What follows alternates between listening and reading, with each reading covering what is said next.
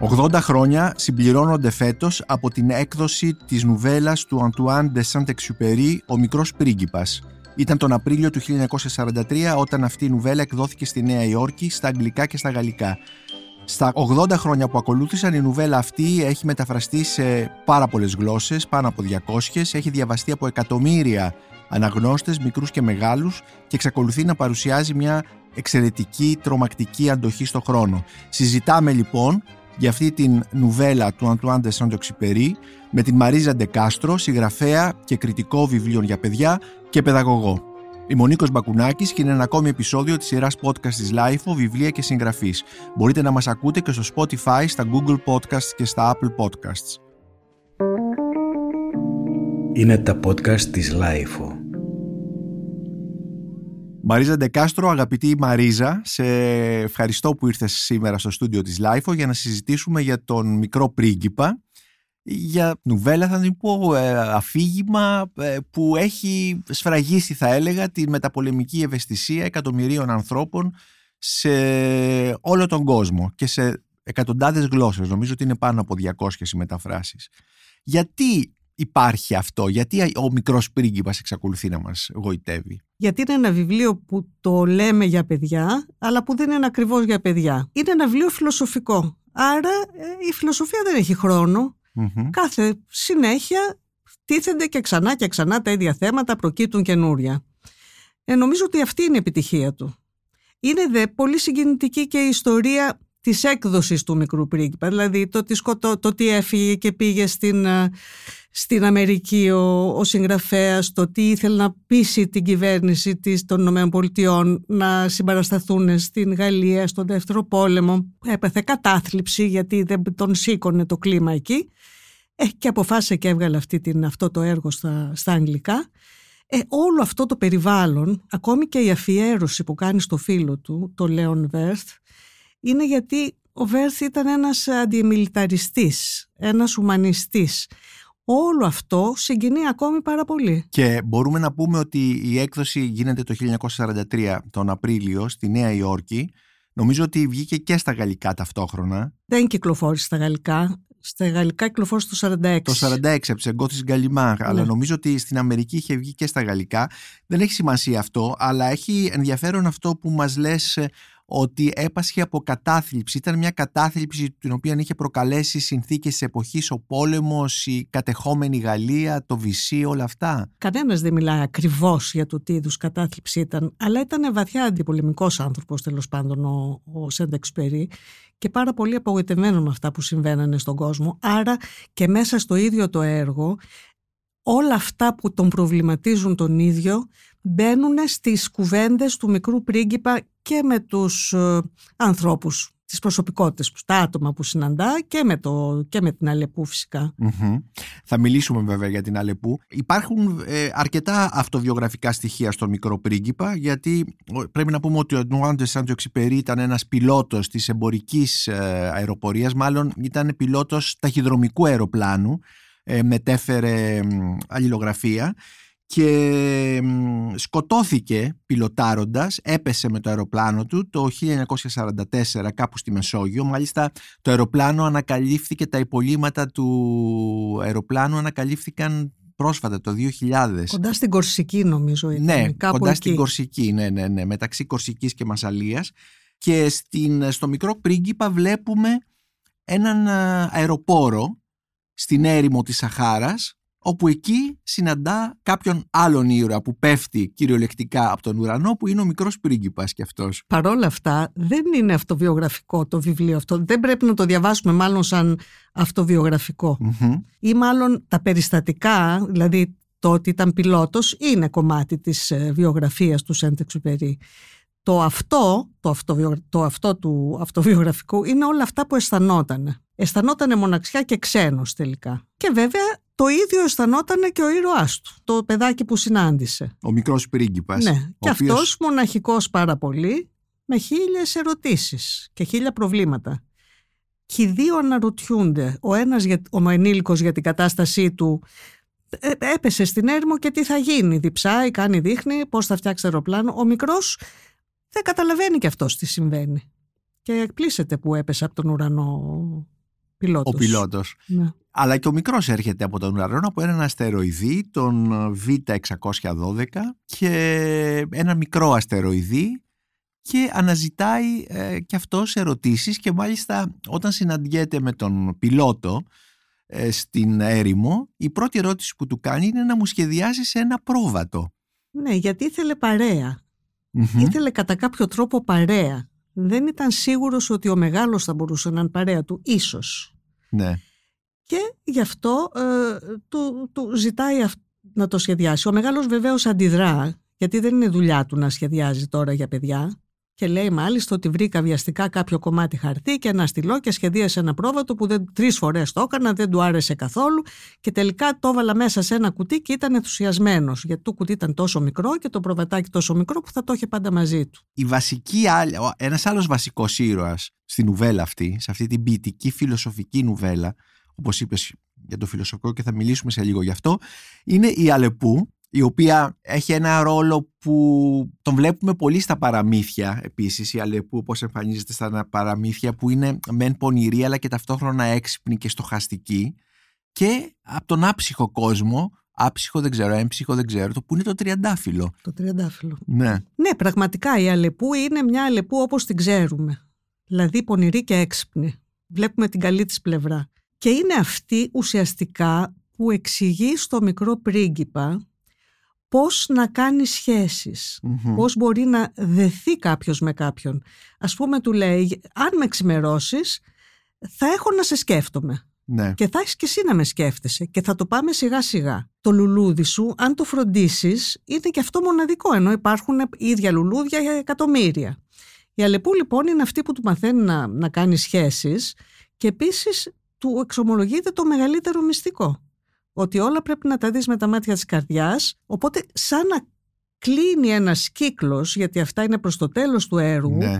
γιατί στην αρχή συναντάει όλους εκείνους τους, όλα εκείνα τα άτομα που δεν κοιτάνε τα πράγματα με την καρδιά τους. δηλαδη ε, αν θες μπορούμε να μιλήσουμε για αυτούς τους 5-6-5 νομίζω είναι. Ή 6. Ναι. Ξέρω εγώ είναι ο βασιλιάς που είναι η εξουσία. Σε ναι. ποιους βασιλεύει ο βασιλιάς, σε κανέναν δεν βασιλεύει. Ναι. Τελικά.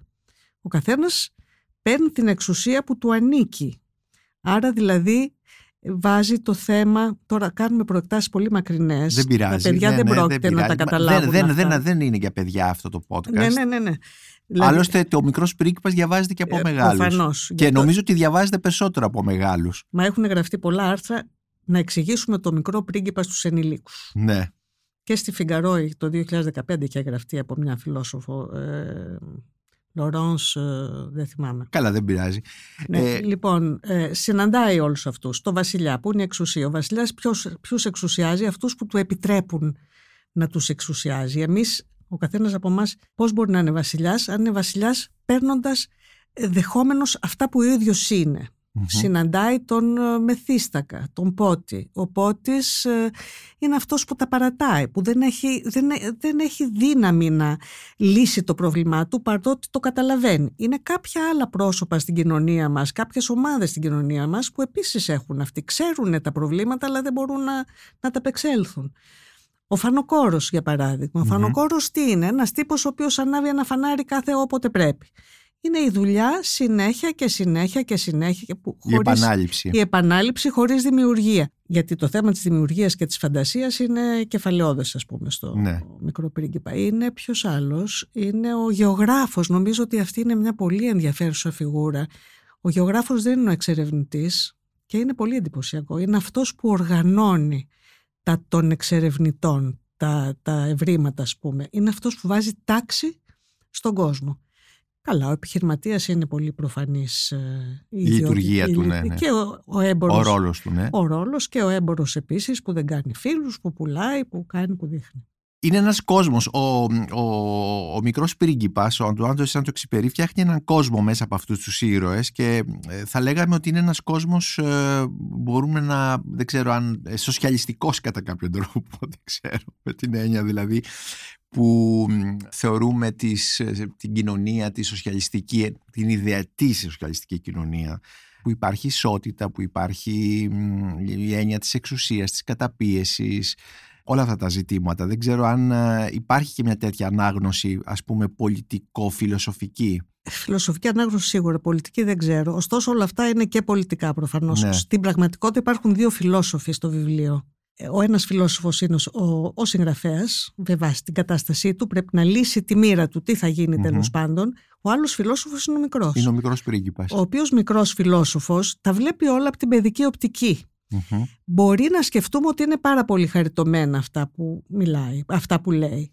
Με τη μόνη διαφορά, αν θέλουμε να κάνουμε κάτι με το μικρό πρίγκιπα, είναι να ξυπνήσουμε ας πούμε τη φιλοσοφική διάθεση των παιδιών. Τα παιδιά έχουν, κάνουν φιλοσοφικές σκέψεις. Το θέμα είναι να μην μείνουν στον αέρα αυτές. Δηλαδή θέλει, υπάρχει ανάγκη για μια διαθεσιμότητα του ενηλίκου να τα συζητήσει όλα αυτά τα ερωτήματα. Εσύ που έχεις χρόνια υπηρετήσει στην εκπαίδευση ως παιδαγωγός, έχεις διδάξει το μικρό πρίγκιπα; Όχι, όχι. Ποτέ. Γιατί; Δεν σου άρεσε; Όχι, μου άρεσε. Ήταν, είναι δύσκολο βιβλίο. Καταρχήν στις ομάδες τις σχολικές είναι πολλά παιδιά. Όλα αυτά προποθέτουν μια πολύ στενή επαφή και στενή συζήτηση. Δεν γίνεται μαζικά να γίνονται αυτά και ούτε πιστεύω ότι αν κάνει κάποιος ένα εκπαιδευτικό πρόγραμμα σαν και αυτά τα εκατοντάδες που γίνονται με ερωτήσεις, απαντήσεις και δραστηριότητες και ξέρω εγώ τι θα, θα καταλάβει κανένας τι είναι ο μικρός πρίγκιπας. Νομίζω ότι είναι ένα βιβλίο τέτα τέτ. Θα μπορούσε να είναι ένα βιβλίο τέτα τέτ. Τέτα τέτ. Εννοείς ένα βιβλίο που... Το διαβάζουμε και το μοιραζόμαστε. Δηλαδή ε, ε, ένα, ο παιδαγωγός με τον αναγνώστη, το μικρό αναγνώστη και το βιβλίο ας πούμε προσφέρεται επιπλέον, γιατί είναι μικρά μικρά κομμάτια ναι. τα οποία ολοκληρώνονται. Ναι, είναι 27 κεφάλαια, 27 ναι. κεφάλαια αποτελείται το βιβλίο που το καθένα έχει μια ενότητα. Μια πούμε, ενότητα, ναι. οπότε μπορείς και ούτε καν από την αρχή μέχρι το τέλος, δηλαδή μπορεί να κάνει κανένας διάφορα πιστεύω, mm-hmm. μπορείς να διαβάσεις κάποιο που αφορά κάποια συζήτηση που ξεκίνησε κάποτε, κάποια στιγμή με παιδιά. Ήθελα να πω ότι ο μικρός πρίγκιπας είναι σαν αντιήρωας. Ναι. Λέει τα παιδιά στα βιβλία τους χρειάζονται ήρωες και χρειάζονται και ιστορία με αρχή μες τέλος. Δεν μιλάω τώρα για το θέμα της ταύτης με τους ήρωες κτλ. Ναι. Ο ίδιος ο, ο μικρός πρίγκιπας όμως είναι ένας αντιήρωας. Δηλαδή είναι αυτός που βγάζει στην επιφάνεια όλα εκείνα που απασχολούν και τον ίδιο αλλά και τον κεντρικό ήρωα που είναι ο, ο πιλότος. Ο πιλότος. Μπορούμε να, να ξεχωρίσουμε φράσεις ναι. που λειτουργούν σήμερα σαν ε, ηθικά διδάγματα, σαν παροιμίες κτλ. Για παράδειγμα, όλοι οι μεγάλοι άντρες ήταν παιδιά. Ε, ή ε, πρέπει να πετύσει από κάποιον αυτό που μπορεί να σου δώσει. Ή για να έχεις φίλους πρέπει να τους εξημερώσεις που λέει η Αλεπού. Και εδώ πέρα υπάρχει μια, ένα θέμα, μια συζήτηση να δούμε τι σημαίνει αυτή η εξημέρωση. Γιατί σήμερα μπορείς να πεις ότι το εξημέρωση έχει και μια απικιακή αν θες συνδήλωση. Κάτι πώς πάει ένας λευκός να εξημερώσει ας πούμε έναν μαύρο ας πούμε ή έναν ηθαγενή κάπου ξέρω εγώ στην, στην... βέβαια δεν το λέει με αυτήν την έννοια αλλά οι ερμηνείες ή αυτό επίσης που λέει η Αλεπού στον uh, μικρό πρίγκιπα ότι τα μάτια δεν βλέπουν πρέπει να ψάχνεις με την καρδιά. Ε, μια σειρά τέτοιων δηλαδή φράσεων που υπάρχουν μέσα στον μικρό πρίγκιπα. Νομίζω ότι εκτός από αυτές τις φράσεις και θα ήθελα να πω για αυτή την ιστορία με την εξημέρωση της αλεπούς mm είπες με την κακιά της έννοια να εξημερώσουμε σε εισαγωγικά έναν ηθαγενή. Στην ιστορία του πολιτισμού η εξημέρωση των ζώων δημιούργησε δεσμούς μεταξύ ναι. των ανθρώπων και των ζώων. Δηλαδή, εξημερώθηκαν πρώτα οι σκύλοι, νομίζω, τα άλογα, όχι, δεν ξέρω πια τέλος πάντων, αλλά δημιουργούν δεσμούς. Και αυτή είναι η έννοια που βάζει αλεπού την έννοια του δεσμού, του είπαμε και πριν. Δημιουργούν δεσμούς η εξημέρωση λοιπόν. Μεταξύ των δύο μερών. Ναι. Εσύ που είσαι παιδαγωγός και συγγραφέας βιβλίων για παιδιά, όλα τα ζώα που υπάρχουν μέσα στα βιβλία, σε αυτά τα βιβλία, λειτουργούν με αυτόν τον τρόπο τον, του εξημερωμένου ζώου; Όχι, γιατί για παράδειγμα το φίδι ναι. δεν ήταν εξημερωμένο και, δεν μπορού, και μάλιστα λέει ότι είμαι πάρα πολύ επικίνδυνο και κοίτα με σε τσιμπήσω και ε, ή ο πιλότος ή ο μικρός λέει μια φορά μπορείς να τσιμπήσεις και μετά δεν μπορείς. Το φίδι όμως, που είναι βίαιο τελικά, ναι. έχει σχέση και με την αρχή της μυθολογίας, δηλαδή της βίας. Νομίζω και στην αρχαία ελληνική μυθολογία πρώτα υπήρχε ένας τεράστιος σόφις που ήταν γύρω-γύρω από το χάος. Ε, δηλαδή είναι όλοι αυτοί οι συμβολισμοί που, που εμφανίζονται. Και έχουν μια δόση αλήθειας προφανώς. Ναι. Πόσο, πόσο ο Σαντεξιπερί είχε όλα αυτή την... βέβαια ήταν ένας συγγραφέας ε, είχε, είχαν ε, πολύ διακεκριμένος έτσι πριν τον μικρό πρίγκιπα είχε κυκλοφορήσει το «Η νυχτερινή πτήση» το «Βόντε το 1931 ε, μετά το 1939 ένα άλλο του βιβλίο το «Terre de Hommes» η γη των ανθρώπων κτλ.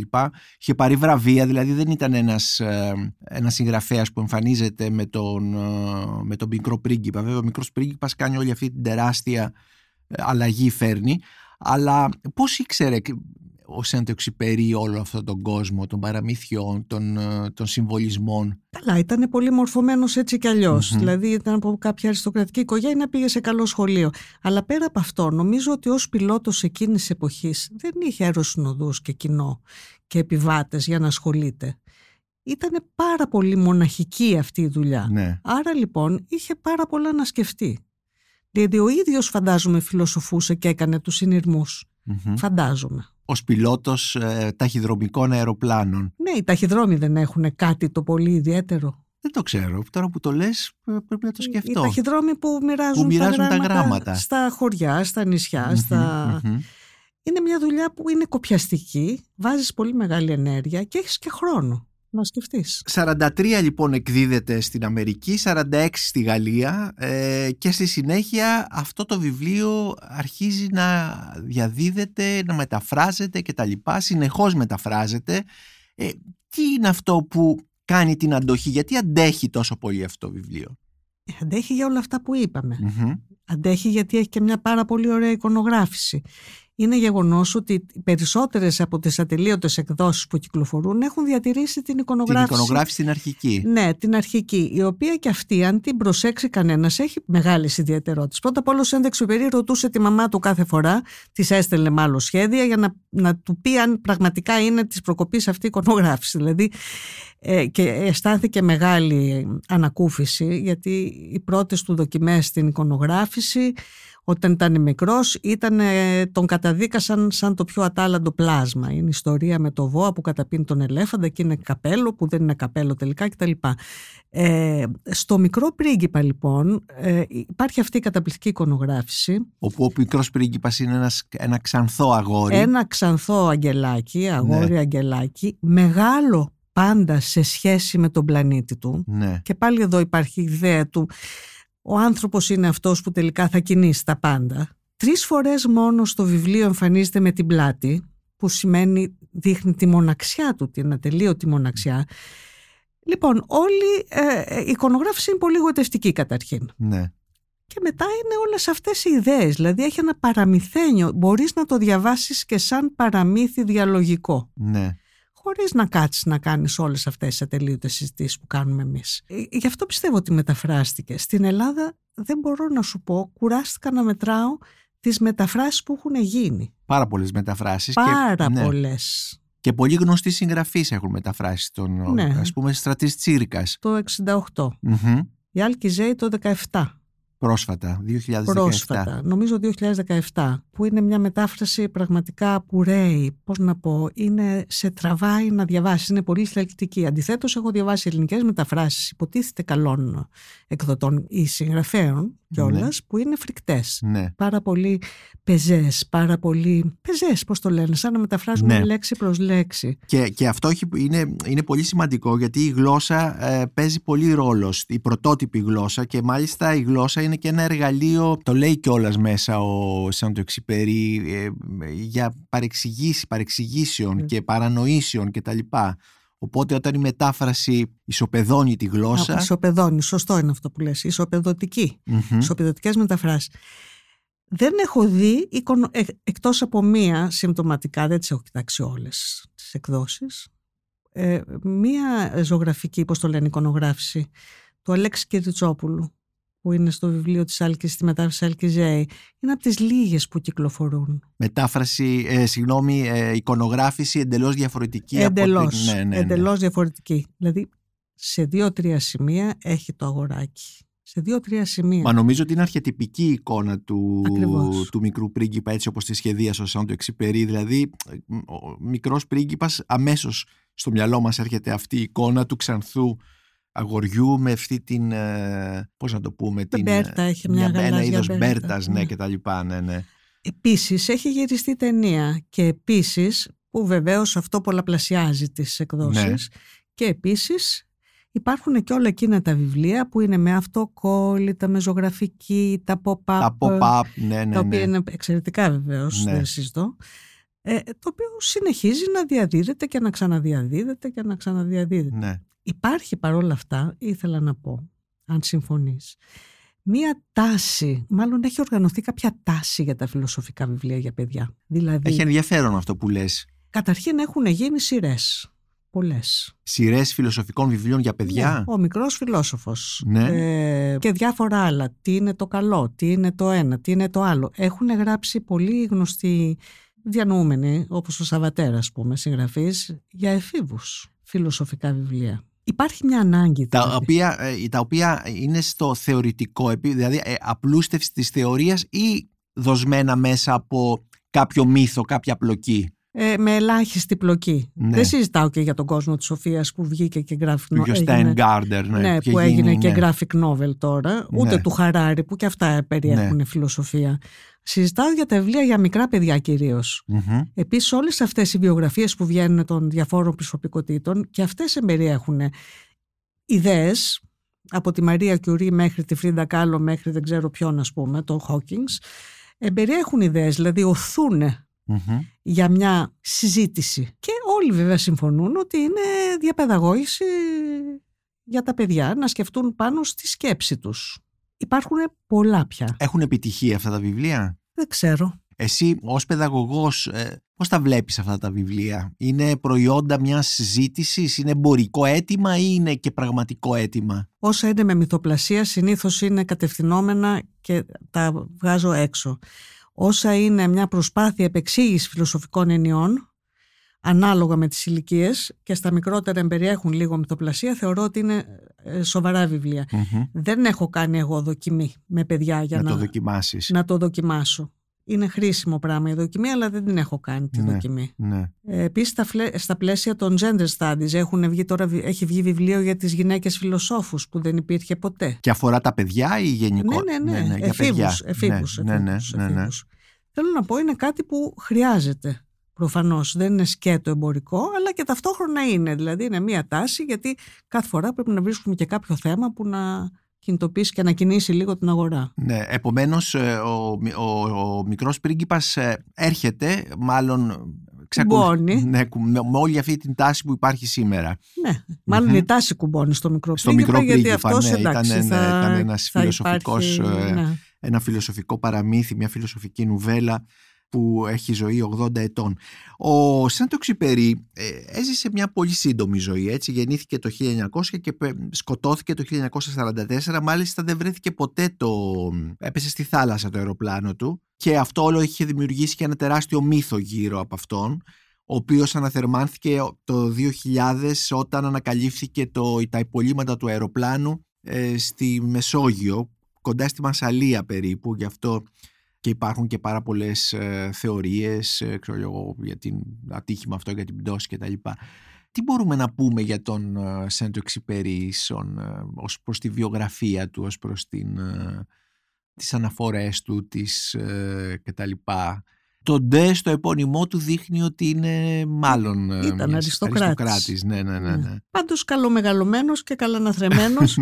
Νομίζω ότι έχουν δώσει... Ποιο αεροδρόμιο διάβαζε λέγεται αεροδρόμιο Σαντεξπέρι της Λιόν, είναι αυτό; Της Μιλούζ είναι, δεν ξέρω. Πάντως ε, σχολές είναι πιλότων που λέγονται έχουν πάρει Ναι, το όνομα. ναι. Δηλαδή έχετε μεγάλη εκτίμηση και από τους επιστήμονες της εποχής, τους α- ανά, αντίστοιχους ε, αεροναυπηγούς ας πούμε της Ναι. εποχής. ναι. Ήταν πολύ σοβαρή περίπτωση ανθρώπου, ε, ε, πιλότου. Δεν ήταν σκέτος πιλότος, ήταν και μηχανικός. ναι. Γι' αυτό και έφταξε αεροπλάνο. Τελικά. στην έρημο που έπεσε Ναι. ο ήρωας. Ε, να ξαναγυρίσουμε λίγο στον μύθο, ε, στο παραμύθι. Το τριαντάφυλλο, τι ρόλο παίζει μέσα στην, ε, στην αφήγηση αυτή; Να σου πω, νομίζω ότι ο καθένας θέλει κάτι δικό του. Μμμ. Αποκλειστικά δικό του, μοναδικά δικό του. Απογοητεύεται ο μικρός πρίγκιπας όταν είδε τόσα λουλούδια ίδια. Η Αλεπού τον έβγαλε από το δίλημα όμως. Του, τον, τον ανακούφισε. και, και του είπε ότι θα γίνει μοναδικό όταν το εξμερώσει, όταν είναι δικός σου και το φροντίζεις. Ήθελα να πούμε κάτι για τους φανταστικούς φίλους. Ναι. Η Αλεπού έχει το ρόλο του φανταστικού φίλου που είναι ένα άειλο πρόσωπο που ανακουφίζει συνήθως. Αυτός είναι ο ρόλος, πολύ ανακουφιστικός. Είναι εκείνη που του λύνει όλα τα προβλήματά του. Και... Όλα τις, ε, όλες τις ερωτήσεις του κατά κάποιο τρόπο. Και οι, οι φανταστικοί φίλοι είναι μέσα στην πραγματικότητα των παιδιών. Βέβαια. Πολλά παιδιά έχουν δημιουργήσει με τον οποίο συζητούν, μιλάνε. Εγώ είχα ένα φανταστικό φίλο πάντως ναι. μέχρι τα 10, φαντάζομαι 10-11, με τον οποίο συζητούσα. Είναι κάτι που είναι πολύ αγαπητό στα παιδιά. Θέλω να πω, τους καλύπτει μια ανάγκη όταν είναι μόνα τους. Γιατί δεν αντέχεται καμιά φορά η μοναξιά. Οπότε έχεις ένα φανταστικό φίλο να μιλάς. Και συνήθως σου δίνει και καλές συμβουλές. Ναι. Μέσω του φανταστικού φίλου εκφράζεις αυτό που θα ήθελες πραγματικά. Τώρα υπάρχουν πολλοί που ανησυχούν για αυτούς του Αυτό ο φανταστικός φίλος που είχες μέχρι τα 10 σου ήταν άνθρωπος ή ήταν ζώο; Άνθρωπος, ήταν άνθρωπος. Άνθρωπος. Ανησυχούν ε, οι, οι, ε, ε, οι ενήλικες; Οι ενήλικες ανησυχούν γιατί φοβούνται ότι αυτό παρασύρει το παιδί εκτός πραγματικότητας. Ναι. Εγώ, χωρίς να είμαι ψυχολόγος, δεν νομίζω ότι παρασύρει το παιδί εκτός πραγματικότητας. Ναι. Αντιθέτως, με, με έναν χειρισμό λεπτό, πολύ λεπτό, μπορεί να, να βοηθηθεί το παιδί και να εκτιμηθεί ο φανταστικός του φίλος. Πάντως, ο φανταστικός φίλος που είναι η Αλεπού, στο, ο φανταστικός φίλος του μικρού πρίγκιπα που είναι η Αλεπού στη νουβέλα του Σάντο Εξυπερή, είναι, είναι αυτός ο οποίος μας ανοίγει, μας δίνει τα κλειδιά για να καταλάβουμε αυτό που συμβαίνει, ας πούμε. Αλλά και φανταστικός φίλος του Σάντο Εξυπερή είναι και ο μικρός πρίγκιπας, φυσικά. Ναι, ναι. Γιατί αυτός του εμφανίζει όλα αυτά που έχει ως προβλήματα. Εσύ, ε, Μαρίζα, πότε διάβασες το μικρό πρίγκιπα; Το διάβασα μεγάλη προφανώς. Ναι. Νομίζω εκεί όταν βγήκε η μετάφραση του τσιρκα εκεί γύρω στο 68, 68 ναι. βγήκε. Μετά το άφησα το βιβλίο, είχα πολλά πολλά να διαβάσω. Ναι. Και το ξαναδιάβασα αυτές τις μέρες. Και διάβασα και πάρα πολλά άρθρα γι' αυτό. Ναι. Δηλαδή έχουν γίνει μελέτες και μελέτες. Ναι, μελέ... οι οποίες αφορούν τι ακριβώς οι μελέτες; Την φιλοσοφική ε, οπτική. Mm-hmm. Κυρίως τη φιλοσοφική οπτική και όλα αυτά περί ε, φανταστικών φίλων μετά το νόημα το βαθύτερο τον, την ασθένεια του πολιτισμού που ναι. θέλει να καταπολεμήσει ο Σεντεξουπερί ουσιαστικά αυτό είναι ο ουμανισμός καταπολέμηση της κατανάλωσης της ματαιοδοξίας του χρήματος όλα αυτά που ο ίδιος θέλει να καταδικάσει. Και βεβαίως ο μικρός πρίγκιπας δεν καταλαβαίνει το τι είναι αυτά με τα λεφτά και τι είναι αυτά με τους αριθμούς του είναι άγνωστα και ακριβώς σε ένα παιδί είναι άγνωστα. Τέλος πάντων, ας πούμε σε ένα παιδί τη παλιότερη εποχή. Ναι. Ε, τώρα δεν είναι. Δεν είναι. Όχι. Όχι. Οπότε, αφού δεν είναι, ο μικρός πρίγκιπας πώς λειτουργεί σήμερα σε έναν μικρό, αναγνώστη της σημερινής εποχής, δηλαδή το 2023. Ε, ένας, ένα νέο παιδί που ξέρει, μάλλον ένα παιδί που ξέρει από πολύ μικρή ηλικία το χρήμα, που ξέρει όλα αυτά τα πράγματα, πώς... Νομίζω ότι θα σκεφτεί θα το αντιμετωπίσει σαν ένα παραμύθι πολύ γοητευτικό. Ναι. Γιατί είναι, πράγματι. Όλα περίεργα πράγματα συμβαίνουν. Και θα σκεφτεί οπωσδήποτε. Αν το μοιραστεί, αν εμείς σε καθίσουμε να μοιραστούμε τις σκέψεις, σίγουρα θα γίνουν πολλές κουβέντες. Αλλά νομίζω ότι το παιδί θα σκεφτεί. Το μικρό πρίγκιπα τον ανακαλύπτουμε ή να στον συστήνουν οι γονείς, οι δάσκαλοι, οι παιδαγωγοί κτλ. Νομίζω ότι είναι από τα κλασικά που όλοι ξέρουν. Ναι. Δηλαδή, να σκεφτείς σε ένα σεμινάριο, σε μεγάλο βιβλιοπωλείο, βιβλιοπολών σεμινάριο παιδικών ε, τμήματων. Ποια είναι τα βιβλία που ξέρετε και αγαπάτε πάρα πολύ; Ο μικρός πρίγκιπας. Τώρα δεν ξέρω αν θα τον είχαν διαβάσει ποτέ, αλλά θέλω να πω είναι κάτι Ναι. το οποίο είναι πολύ γνωστό. Αντί να ψάχνεις, ψάχνεις, ψάχνεις, ποιο βιβλίο Ναι. θα πάρεις, πας σε ένα βιβλίο πολύ κεφαλαιόδες ας πούμε. Κεφαλαιόδες το οποίο έχει και την έξωθεν καλή μαρτυρία. ας πούμε. Ακριβώς, Ε, ακριβώς. οπότε ο μικρός πρίγκιπας ε, α, μπορούμε να τον βάλουμε μαζί με άλλα 4-5 κεφαλαιόδη βιβλία. Ποια είναι αυτά; Λοιπόν, εγώ θα βάζα την Αλίκη στη χώρα των θαυμάτων, που είναι η φαντασία. Η Αλίκη είναι περίεργη, έχει περιέργεια και η περιέργεια όπως μας λέει και ο, μαθαίνουμε και από τον μικρό πρίγκιπα είναι αυτό που κινεί τα πράγματα. Η Αλίκη λοιπόν που πίνει γιατί είναι περίεργη, γίνεται μικρή και βέβαια τρομάζει κάποια στιγμή, μεγαλώνει πάλι πίνοντας. Είναι ο Ροβινσόνας που είναι επιβίωση και η περιπέτεια Είναι σαν να, αρχίζει το, σαν να φτιάχνει ξανά τον πολιτισμό ο Ρομισόνας. Είναι ο Πινόκιο που είναι οι αρχές της διαπαιδαγώγησης. Ο Πινόκιο που διαβάζουν τα παιδιά μας είναι ένας εξε, πώς το λένε, εξειδικευμένος Πινόκιο.